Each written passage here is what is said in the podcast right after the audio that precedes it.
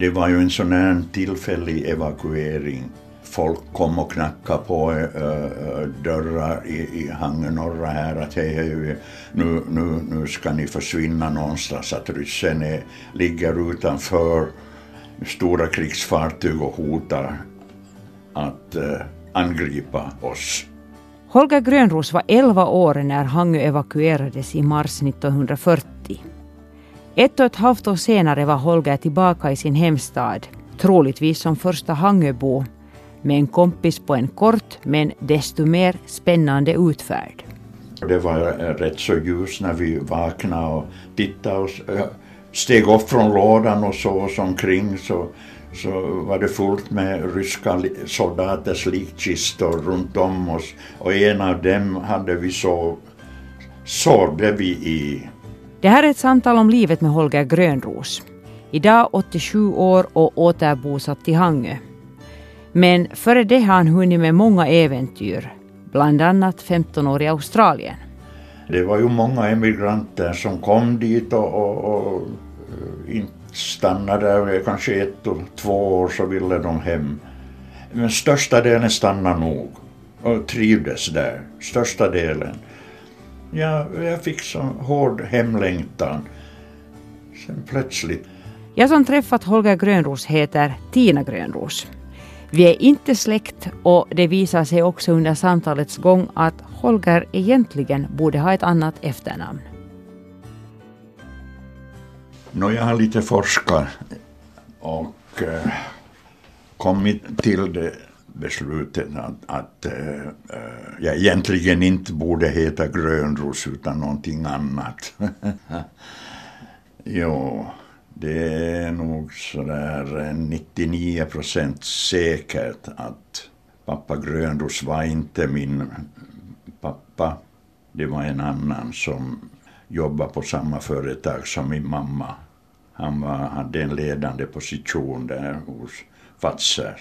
Och den här släkten är nu bosatta i, i Tammerfors och jag har nu tänkt och tänkt att ska, ska jag gå dit och ska jag lite försöka ännu lite uh, forska. Jag skulle vilja, vilja ha ett slutligt resultat att är det faktiskt så som jag, jag har nog kommit till att där, den här så kallade farsan, han, han brydde sig inte Eh, om mig, inte någonting alls. Däremot den här andra gjorde det och det, det, det är så många saker som har kommit upp här nu som jag har lite undersökt att det, där, det, det kan inte stämma att eh, den här var min pappa som det står i ämbetsbetygen. Var din mamma och din pappa då, då talar vi Grönros, var de gifta då än? Nej, de gifte sig när jag var sex år gammal.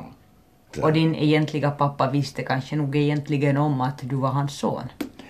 Ja, ja, ja, säkert, mm. säkert. Mm. Jo, jo, men han, han var ju gift, bodde med sin fru och, och, och det där. Jag vet inte vad dotter, dottern är ganska många år yngre som jag och bosatt nu i Tammerfors. Jag har deras adress nog. Jag får se om jag vågar ta mig dit. Mm. Många bekanta har sagt det ska du göra. Men det är inte så lätt vet du, hur, hur de tar det. Kanske de tänker att jag är inkräktare, att eh, jag vill ha någon fördel, kanske de tänker så.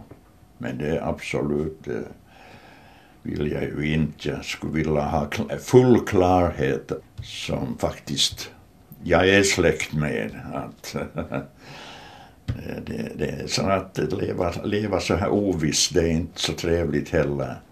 Nej, och jag märkte ofta att där, han faktiskt brydde sig om mig. Eh, den tiden som liten, jag samlade frimärken och han alltid om jag var ute nära Fatse så råkade han vara ute. Olga, Olga, kom hit, jag har samlat frimärken åt dig. Och, allt möjligt sånt där märkte jag. Jag undrar nog då, jag kommer ihåg nu efteråt, att jag undrar ibland att hur bryr han sig så om mig? att han eh, alltid när mamma kom hem, han bara hälsade så mycket.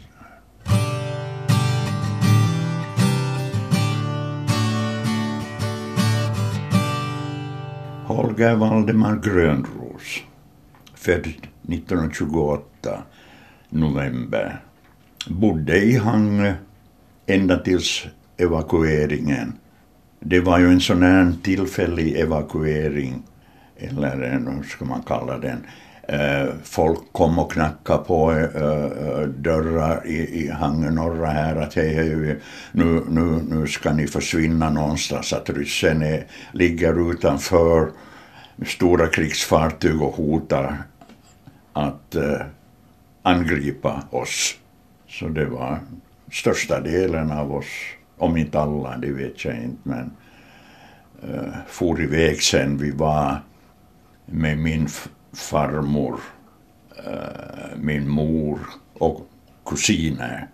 Så var vi eh, 11-12 personer som fick traska hela vägen till Eknäs. Var vi sen fick tak över huvudet, sen är tillfälligt. För det fanns ju inga, inga bilskjutsar, inga hästskjutsar och inget tåg gick. Så det var bara att promenera. Då talar vi om ett äh, sträcka på drygt 30 kilometer. Jo, som ni gick. jo. Vi stannade en par nätter på Kråkholmen. Det var min farmors, en släkting som bodde där. Och sen till Karis. Karis bodde vi en par månader. Och sen till Helsingfors. Och där, där fick vi genom folkhälsan en tillfällig bostad hos Paulig, fröken Kaffe Paulig, Margit Paulig, på Idrottsgatan i Tölö. Där bodde vi ganska länge. Det var hemskt svårt att få bostad där. Inte, in, inte fick man en egen bostad utan efter det vi, vi kunde ha bott kvar där ännu i Töle, men min mamma jobbade ju på Fazer så det var lång väg till jobbet. Och så, så fick vi bostad i, som inneboende i Brunnsparken. Flyttade dit och där bodde vi många år. Vi skulle nog ha fått bo där hos Pauli, tror jag. En längre tid också. Hon är hemskt trevlig den här Margit fröken Mar Margit Pauli, hon bodde ju, hon var fröken och bodde ensam i en rätt så stor lokal och det här var en, eh, hennes tjänarinne bostad som vi fick bo i. Gratis, hon tog ingen hyra heller. Det var ju fint. Det var fint, det var fint faktiskt. Bra utsikt över stadion gratis fåtöljplats. Kunde se många fina matcher där. Men alltså för en 11-årig pojke så var det ju nästan ett äventyr. Jo, jo mm. det var det. Mm. Det var det, jo. Men jag tänker tiden före evakueringen, jag menar du är 11 år när det här sker. Hur kändes den här tiden före, jag menar när ni visste att där var de där ryssarna och, och, och, och det där hotet fanns där? det var ju hemskt när vi förlorade ju vårt hem. Det kom ju fullträff på villan. Eh, efter det bodde vi hos eh, min moster tillfälligt. Och därifrån sen evakueringen. Eh, så att eh, det var hemskt en natt när de bombade, de bombade Hangö hela natten. Och, och, det, var, det var bara sekunder i frågan. En 25 sekunder senare så har vi blivit i villan. När var det här? Kommer du ihåg? 39 november. Jo, så att det var, det var hemska tider. Och så när man kom till Helsingfors och vi var ju jag, jag skulle till skolan, min mamma jobbade och, och, det var alltid att köa efter mat och köa efter bostäder. Efter en egen bostad. Vi var till eh, hyresnämnden och, och, och folkförsörjningen och det var alltid att köa. Ibland eh, när vi fick eh, i god tid veta, jaha, att den, i den där butiken som är nära var, var vi bodde dit, dit, dit, dit kom, de får lite mat i, imorgon dit. Blodpalt. Det fanns ju inte mycket annat att äta. Så det var en läckerhet. Jag kommer ihåg en gång när jag sen jag sa att mamma, jag, jag kan nog lite försena mig till skolan. Att för, går du till jobbet bara? Att jag ställde mig i kö när jag kom fram till disken så oj, du, tyvärr är det slut. Du får ingen blodpalt idag. Bara att gå hungrig ut igen. ja.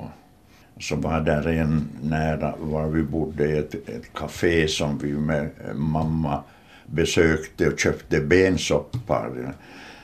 Eh, det var inget kött, det var potatis kokta i, i vatten på, på något ben. Men det, det, var rätt så gott det också. Hårda tider var det då. Hur många var ni i familjen då? Det var du och det var mamma? Jo, min så kallade pappa han, han hamnade ju in till fronten sen lite senare. När kriget började så, så det där tog de lite yngre, den yngre generationen. Han var lite för gammal då men sen senare så hamnade han också in. Så vi var på tu man hand många år.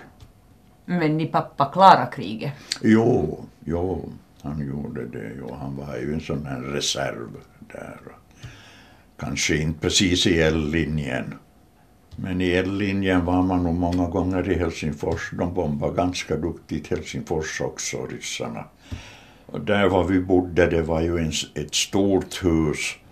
Där kom också en bomb, eh, två bomber. En detonerade, kom lite sådär sido på, på sidan in var en butik, en kolonialvaruhandel var, och den fick fullträff. Och sen ovanför oss var vi bodde, men det var lyckligtvis en mindre bomb, att den gjorde inte så stor skada. Eh, fönstren ut, karmarna och dörrar och sånt där. Eh, och möbler var ju huller om buller, eh, men eh, inte så farligt som det var i Hangö när det kom fullträff. Det var inte mycket kvar vad vi eh, i det lilla hemmet vad, vad, vi, vad vi hade där så, så det var ju inget att ta med sig, bara kläderna som vi, som vi, vi använde. Det måste ju ha varit hårt slag för mamma och pappa att huset förstördes, totalförstördes sådär med, med en jo, bomb. Jo, det var ju inte vårt hus, vi bodde på hyra. Där bodde tre andra familjer också. Så det var den tre tiden, familjer som blev husvilla? Jo, den tiden så var det inte, fanns det faktiskt inte många egna hemsvillor för största delen tror jag bodde på hyra här.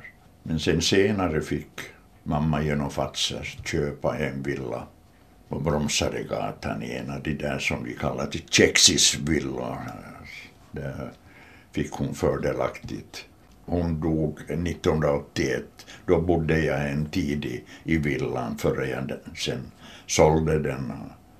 Så din mamma kom tillbaka, men hur var det, bodde du, jag tänker efter evakueringen så kom du alls tillbaka till Hangö? Jag bodde ju en tid efter mammas död i villan. Eh, men sen flyttade jag tillbaka till Helsingfors. Jag hade ju min sambo som jag bodde hos där no några år och, så flyttade vi från Helsingfors till Pujo, bodde där en tid och eh, efter det sen var det nu 88, 89 flyttade jag sen tillbaks till Hangö, till mina rötter Mm. Så du var ganska många år som du egentligen inte hade så mycket med Hangö att göra? Nej, jo, jo det var mm. många år det. Jo. Mm.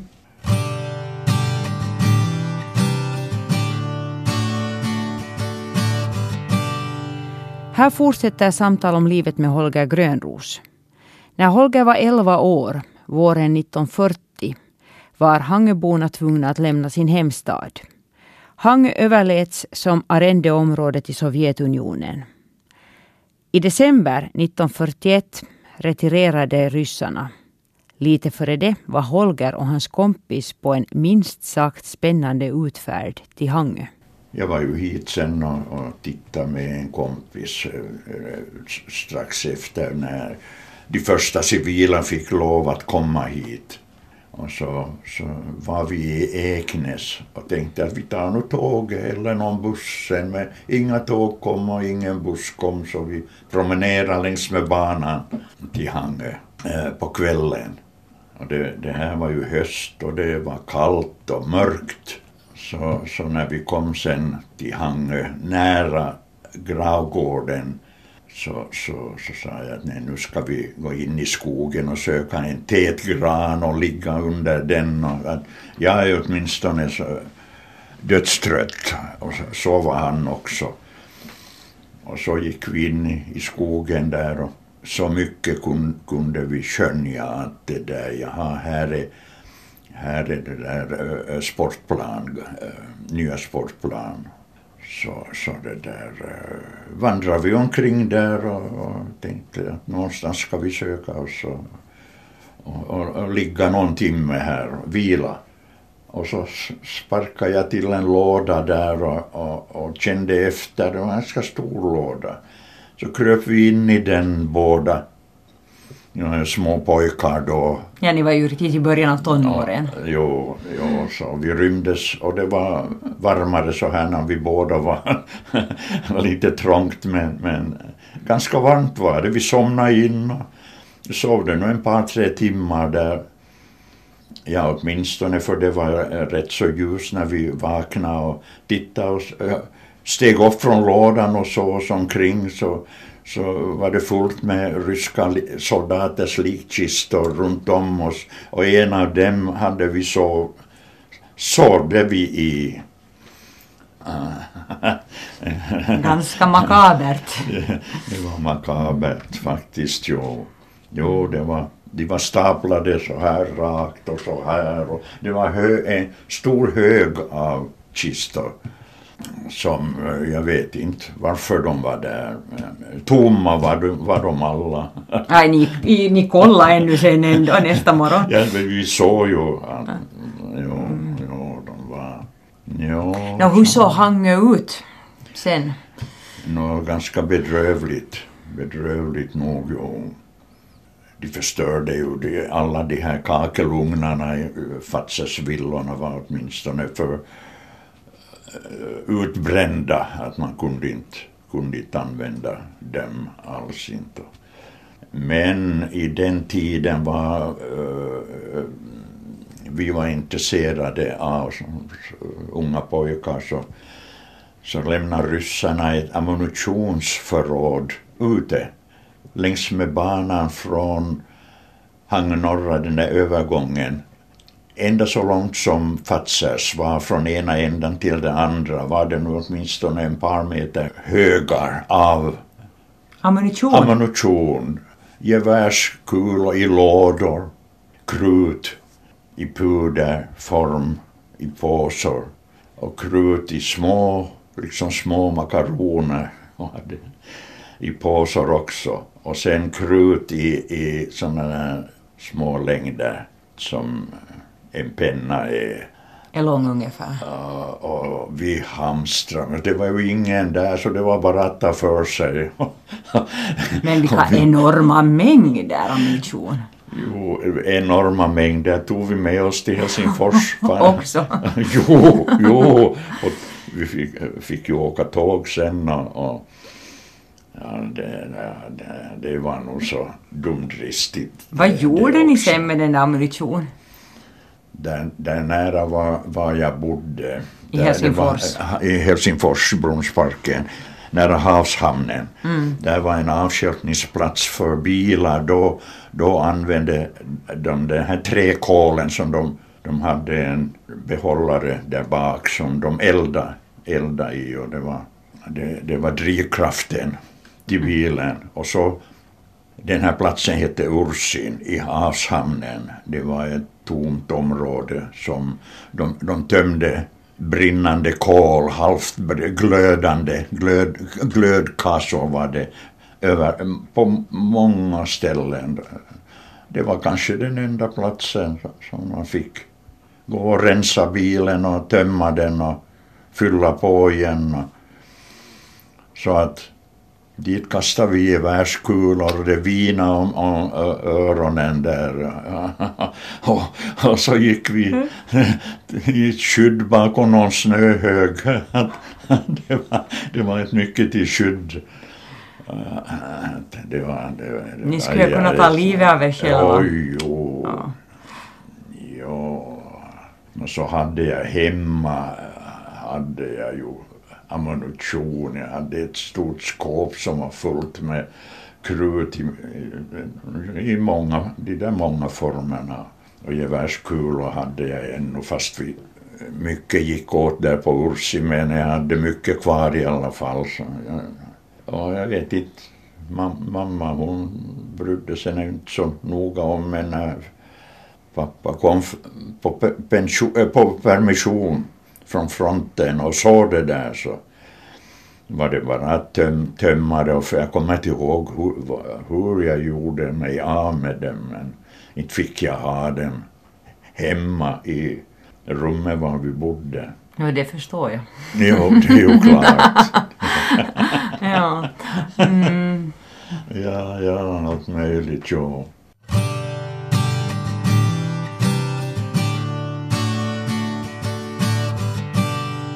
Nu till en berättelse där det svenska kungahuset är involverat. När jag sen senare gifte mig och, och träffade min fru och gifte mig så jag träffade henne i Stockholm. Men vi åkte tillbaks till Finland och gifte oss och, och, och sen till Sverige. Där bodde vi tre och, tre och ett halvt år. Alltså hon var svensk medborgare? Nej, nej, hon var finska. Aha. Hon var finska, jo. No, jo, så. Men så berättade hon en, en, en fin historia från sin barndom när hon, hon uh, var ju född i Karelen i äh, Viborg. Uh, hon jobbade i, som ung flicka i en blomsterhandel och vackra dagar så flyttades butiken ut på torget. Och så hade det kommit en, en kunglighet från Sverige, en, en prins, sa hon som ville intervjua henne. För han tyckte att hon hade så vackert eh, eh torgstånd eller butik där. Tog ganska många bilder på det viset och sen hade han sagt att eh, när han kommer tillbaks till Stockholm så, så ska han skicka kopior av filmen. Men sen bröt ju kriget ut och det blev evakuering från Viborg när hon berättade det. Jag frågade sen vilken av prinsarna, vad hette han? Hon kom inte så noga ihåg. Jag tror att det var prins Bertil, sa han. Mm. Så skrev jag till prins Bertil och eh, det kom ett, ett svar efter några dagar att eh, eh, nej, tyvärr inte. Alltså, den här kammarherren skrev ju brevet. Men däremot eh, prins Gustav Adolf hade till sin hobby att, att filma. Och sen, jag kommer ihåg sen plötsligt, jo, jo, jag har ju läst om honom, att han gjorde det. Och så skrev jag till, han, han dog ju i en flygolycka 1940 kanske det var, över Köpenhamn. Så jag skrev till, till hans fru prinsessan Sibylla. Och det tog inte länge heller förrän det kom brev, sorgkantade brev. För då dog kung Gustav den femte. Och, och, och det, där, det var sorgkantat brev. Jag tänkte först när jag, jag såg det första sorgkantade brevet, jag trodde att någon av mina anhöriga, kanske mamma, avlidit. Men sen när jag svängde på och såg den kungliga stämpeln där Oj, så, nej, där har du kuvertet. Här, här har jag ja. det härifrån. Det, det, det har farit lite illa, illa åt. Just det, där är det så, oj. Här, är, här får du läsa. Det där oj. Och, det är väl från prins Bertil det där. Jag har tagit del av edert brev och den datumen är här och, och så ska vi vända på det. Och här står ju att det var prins Gustav Adolf äh, besök i Viborg som det skulle ha varit frågan om. Jo. Oj nej, det här är skrivet i Stockholm 5 mars 1951. Jo. Så. Så skrev jag när det inte blev något resultat så skrev jag till kungen förstås. Holger är ingen blyg person, skriver till kungen. Och här det kommit sen från bibliotekarie Carola Sjögren, det Hauke säger så här. Eh, vill tacka så mycket för ett brev som skickats vidare till Bernadotte-bibliotekets bildarkiv från förste hovmarskalken. Det är en högst rörande och tilltalande händelse ni berättar om som inträffade 1939 i Viborg. Jag har gått igenom förteckningen av prins Gustav Adolfs filmer och finner där inget som skulle kunna vara från denna tid strax före andra världskriget. Prins Gustav Adolf har fått ett fotoalbum från staden Viborg, året var 1934. Jag vet att armén förvarar en del av prinsens filmer men kanske även denna just innan krigsutbrottet. Jag har försökt hjälpa er så mycket som möjligt men i detta fall tycks ni få enbart minnas den trevliga händelsen och muntligen berätta för barn och barnbarnen.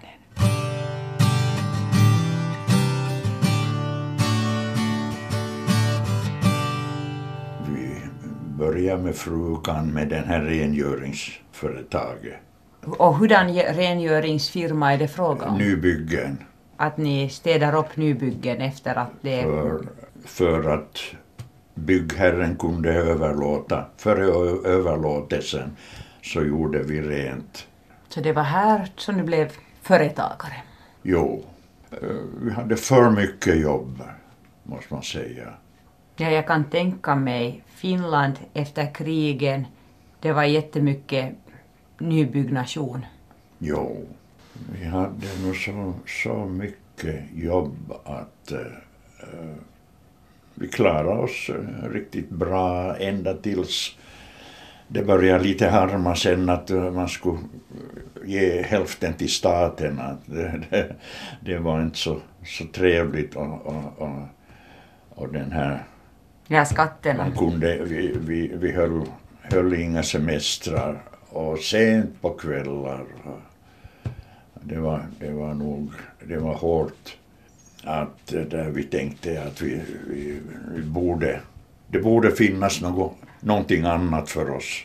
Och det var ju det var ju ett äventyr att åka till Australien. Det var då ni åkte till Australien, ja? Jo, efter ganska många år, 15. Vi höll ju på med den här Rengöringsfirma? Uh, uh, I 15 eller var det 16 år. Och så var det visst så att ni fick syn på en annons i Hufvudstadsbladet? Jo. Där man sökte folk till Australien? Australien vill ha emigranter dit, stod det. Jo, tvåårskontrakt måste man underteckna. Och så blev jag australiska medborgare. Jag svor ed framför drottning Elisabet, en tavla på väggen. Okay. I ett man... kontorslokal i Sydney. Blev man så fort australisk medborgare? Nå, underligt fort blev vi. Jo, mm. det brukar ju vara fyra, fem år. Efter två år kom det brev att om vi har lust att Mm. Och så sa jag brydde mig inte så noga om, men min fru sa jo, jo det ska vi göra. Så, ni, så ni flyttade till Australien, året var 1968 och då hade ni två barn? Jo. Mm. Dotter som var 11 år och jo. sonen var visst och, omkring åtta. åtta var jo. han väl. Jo. Och ni sålde så att säga eller avvecklade den här rengöringsfirman Jo, jag, jag hade allt som allt tre barn. Du hade tre barn? Jag hade tre barn. En son ännu som var 100 procent invalid och, och, var på Rinnekoti hette den här mm. i Esbo. Han, han led av uh, Down syndrom och mycket svår så att han var, han var 100 procent. Han kunde inte gå heller, han bara kröp. Och, och, men han levde ända tills, så, vad blev han, 35? Så att uh, han blev ju här sen kvar. Först i början så grundade vi föräldrar, det var många andra som hade uh, likartade barn. Uh, men sen var det andra sjukdomar som andra led, led av också. Vi grundade ett eget barnhem. Vi kallade det hemmet i Sylviahemmet.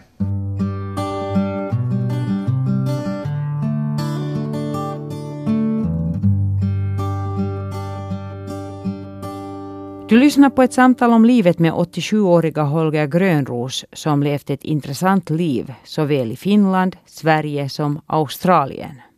Eh, du var ju intresserad, eh, int, äh, eh, äh, intresserad av hur jag blev bekant med, med Rocka som vi, vi jag, jag, brukar, jag brukar kalla alltid när jag talar om Reino, han heter ju Reino Tolvanen, så säger, talar jag om Rocka.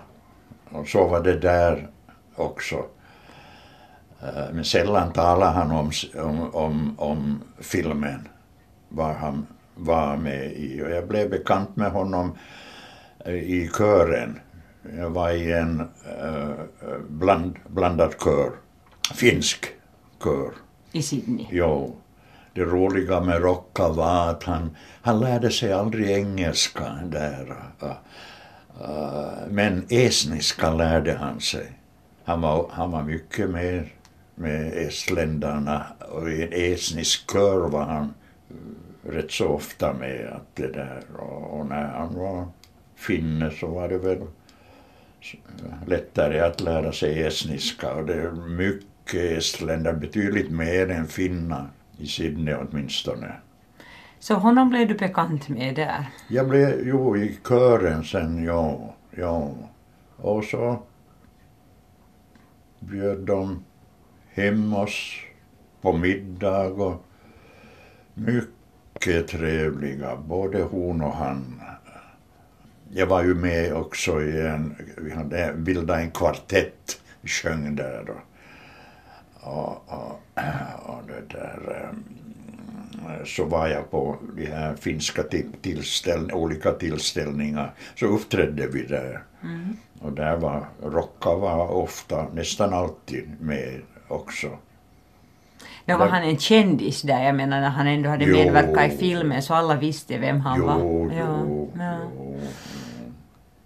Var han lika rolig privat som i filmen? Jo, jo, jo. Han Eller hade sin humor så att säga? Han berättade vitsar. Uh, hela tiden. När vi jobbade tillsammans så förflöt ju dagen så väl när man lyssnade till hans vitsar.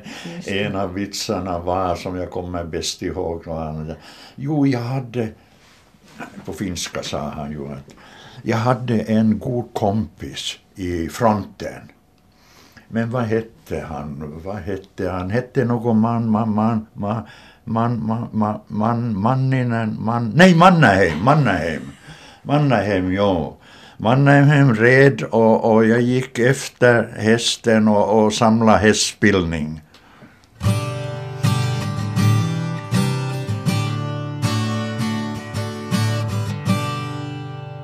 vad var det sen som gjorde efter 15 år i Australien att du flyttade tillbaka till Finland? No, ser du, jag hade min mor vid livet ännu här och, och sen jag, jag fick så hård hemlängtan. Sen plötsligt, det gick bra ända tills det. Det var ju många emigranter som kom dit och, och, och eh, inte stannade där, kanske ett och två år så ville de hem. Men största delen stannade nog och trivdes där, största delen. Och fin, äh, finska medborgarna var riktigt omtyckta där. De jobbade bra. Så att, äh, att det var, eh, fick hemlängtan till Hangö och till Helsingfors. Och, det var ju dyra resor att man kunde ju inte så ofta resa mellan och besöka. Men det gjorde vi ju kostnaderna var först tur och returresa från andra sidan av, av, av världen. Betala den och så hyrde den här bilen, den kostade en hel del. Men eh, vet du, i Australien så kunde man förtjäna och skatterna var ju avsevärt mindre. Maten var betydligt eh, billigare och endast bostadshyran de var dyr. Men vi byggde vår egen villa, villa där och, och, och kom så småningom in i samhället. Vi sålde ju vår villa som vi, vi, vi hade i, i Esbo. Vi bodde före avresan så bodde vi i Esbo, i Gröndal. Man skulle ju leva där också. Det tog ju en tid förrän vi kom igång och förrän vi kunde förtjäna någonting. Första tiden gick åt, att ordna mina barn i skolor och, och, och, och, och så var, var jag nu på kik efter efter egen bostad. Vi bodde hos min svåger i först, de, de första veckorna. Jaha, så du hade en svåger som bodde då redan i Sydney? Svågern bodde där redan mm. då. Han flyttade tio år tidigare mm. med sin fru och dotter dit. Så. Nå, totalt blev det för dig då 15 år i Australien, sen kom, blev hemlängtan stark och du flyttade men dina barn, dottern och sonen och, och frun blev kvar? Jo. Min fru dog där, före detta fru, äh, 1994. Men ni skilde er där kring 1980? Jo. Och min son, äh, för fem år sedan, dog han. Så dottern bor nu med sin familj i Brisbane. Hon har fyra barn och så har jag barn, barns barn. Hur många år är det sedan du senast själv var till Australien och besökte dina Fem barn? Fem år sedan. Du längtar inte alls tillbaka till Australien? Jo, det, det gör jag, men jag längtar inte efter den där, flyg, den där flygfärden. Nej. Den är hemsk nu för tiden. Mm. Att sitta där mellan 22-24 timmar inspärrad i en trång stol. Mm. Så nu efter det här så har du bestämt dig för att det är dottern som får komma till Finland? Jo. Ja, det är hennes tur nu. Hon har nog varit hit i... Det var ett uppehåll nu i, i, för en par år sedan, men eljest varje sommar. Så du har lite längtan till Australien men ändå är det Hangö som drar det längsta strået? Eller hur känns det?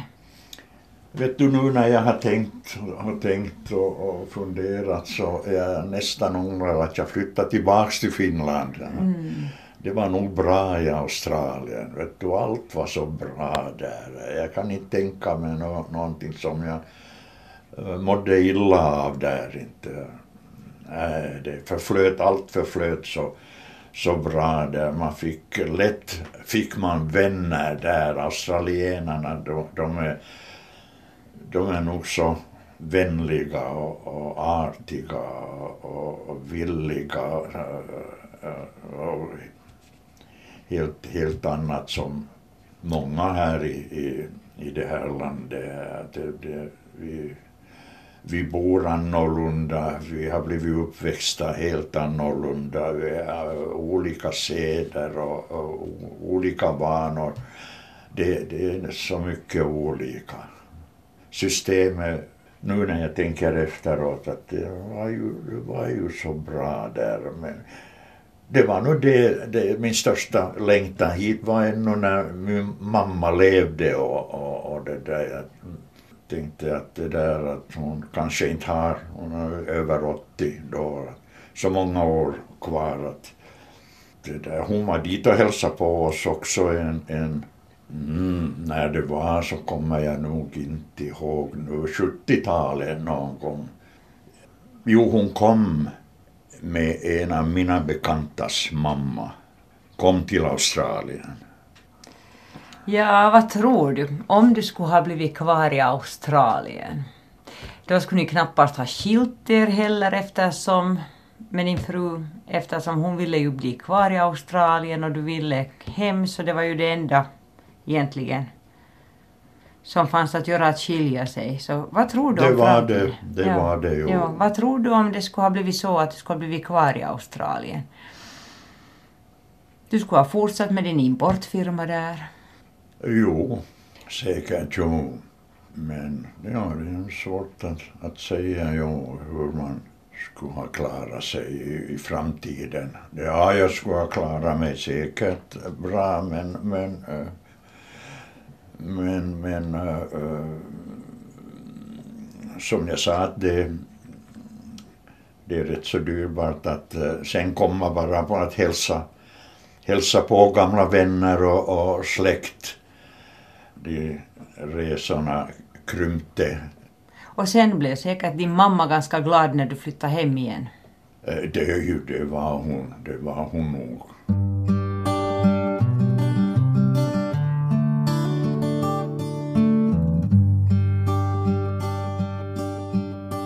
Avslutningsvis ännu lite Holger Grönros. Så du kom tillbaka till Finland början på 80-talet och eh, blev väl visst förtidspensionerad ganska snabbt. Jo, inget jobb här. Och hjälpte till här och där ibland bekanta eh, med allt möjligt. Men, men inte, inte fick jag nå, något jobb igen. 50-årsåldern. Jag var ju inte mycket över 50 när jag blev förtidspensionerad.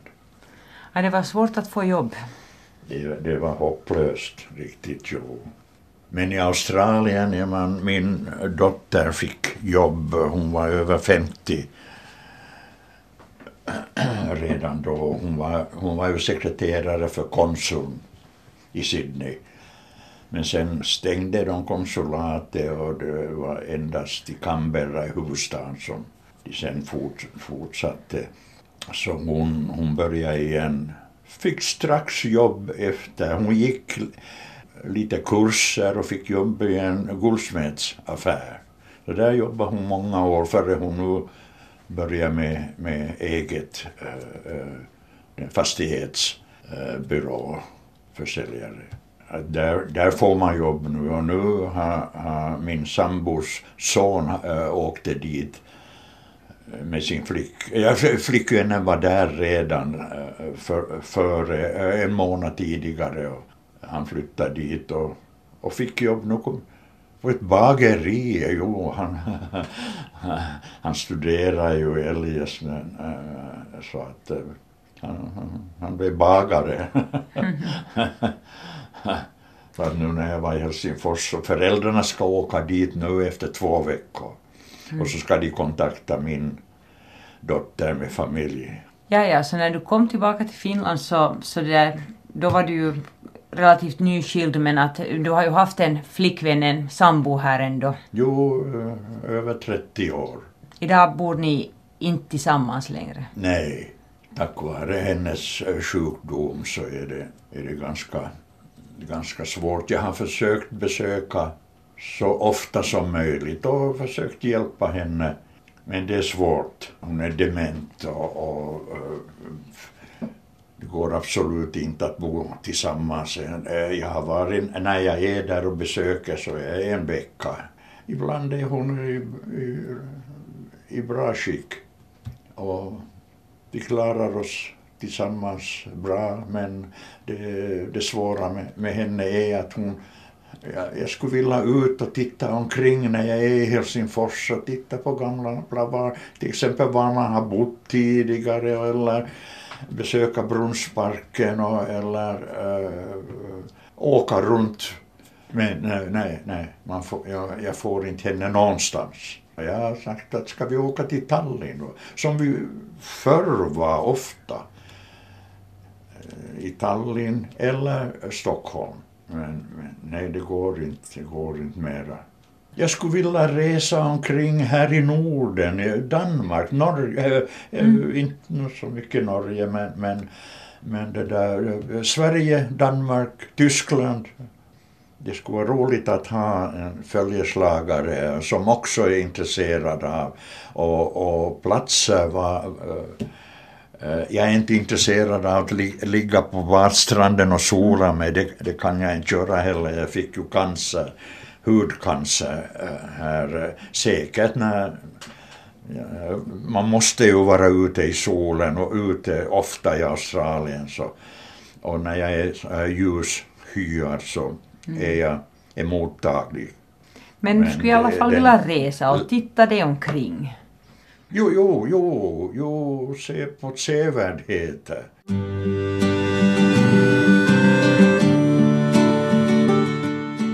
Du har lyssnat på ett samtal om livet med Holger Grönros.